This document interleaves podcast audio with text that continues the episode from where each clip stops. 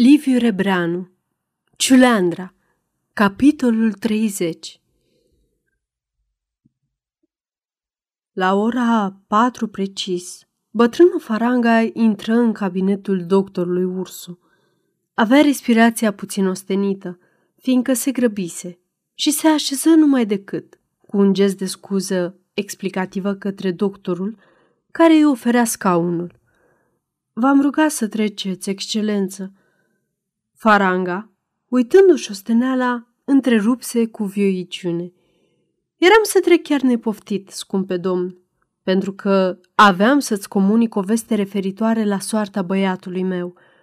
Trebuie să știi, doctore, acum îmi permis să-ți spun, că de astă singură dată când ai avut prilejul și onoarea să mă servești, nu mai mult decât printr-o mică amabilitate, am dobândit impresia și apoi convingerea că te codeai.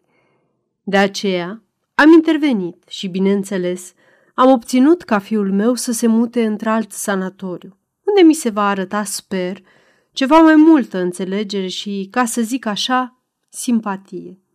Chiar azi ar fi trebuit să-l mut, dar fiindcă azi e 13 martie și băiatul meu, în stare sufletească explicabilă, nu-i așa, a prins o aversiune superstițioasă contra acestui număr.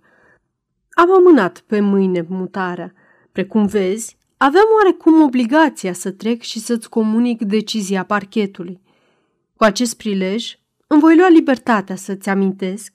Vârsta și experiența de viață mă îndreptățesc să o fac. Că medicul nu poate să uite niciodată că mai presus de toate e dator să fie om. Am fost de la început excelență și am rămas până la urmă, zise ursul cu o fluturare ironică pe buze. Drept să spun, n-am prea observat, replică faranga cu același ton. Atunci nu pot decât să regret, accentuă doctorul mai apăsat. Cât despre mutarea în alt sanatoriu, cred că v-ați ostenit zadarnic. Cum? Ce vrei să zici? Se ridică bătrânul înfricoșat deodată ca acest sălbatic, ține cu orice preț să-l nenorocească pe băiatul său, cu un referat distrugător. Vreau să zic, excelență, că fiul dumneavoastră e grav bolnav și trebuie internat negreșit într-o casă de sănătate, spuse doctorul Ursu cu o seriozitate care nu admita nicio îndoială. Bătrânul Faranga rămase năucit – neștiind dacă trebuie să se bucure ori să se întristeze. Se uită nedumerit în ochii doctorului care, observându-i perplexitatea, adăugă. De acum două săptămâni, credeam că sunt de plin edificat asupra cazului fiului dumneavoastră, excelență. Atunci am și făcut referatul. Uite-l colo pe birou, în care conchideam la o irresponsabilitate rezultată dintr-o zdruncinare trecătoare de nervi. Am continuat observația, mai mult, pentru a hotărâ dacă va fi nevoie de o internare provizorie de câteva luni în vreun sanatoriu special sau dacă fiul dumneavoastră își va putea relua îndată viața normală.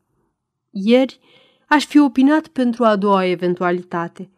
Mi s-a părut liniștit, rațional, normal. Azi însă mi s-au răsturnat constatările, chiar și referatul la care am muncit până să-i dau o formă. Palid și zdrobit, bătrânul se ridică în picioare, murmurând. Doctore, pot să-l văd? Vă conduc, excelență, zise ursul sprijinindu-l, căci bătrânul începuse a se clătina. În anticameră, gardianul salută bătând din călcâi ca un recrut. Ce face domnul?" întrebă arătând spre odaia lui Puiu. Joacă, domnule doctor, trăiți!" Doctorul deschise zavistasul și pofti pe faranga să se uite. Puiu, în pijamaua descheiată, cu pieptul gol, cu fața asudată și veselă, tropăia pe loc, fredonând s-a cadat o arie închipuită. După câteva minute, bătrânul nu se putu stăpâni și strigă pe nume.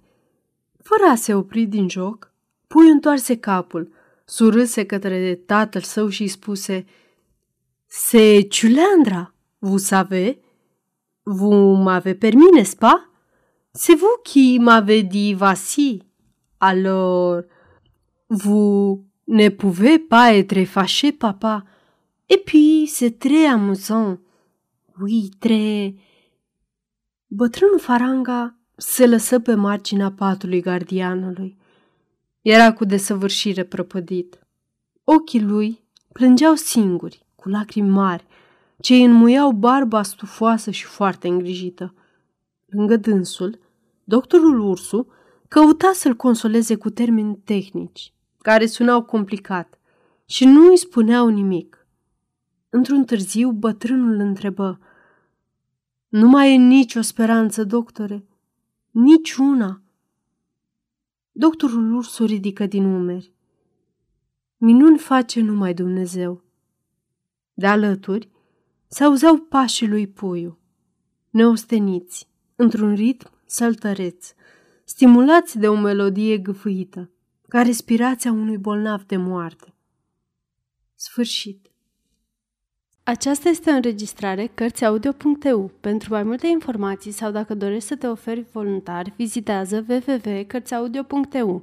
Toate înregistrările Cărțiaudio.eu sunt din domeniu public.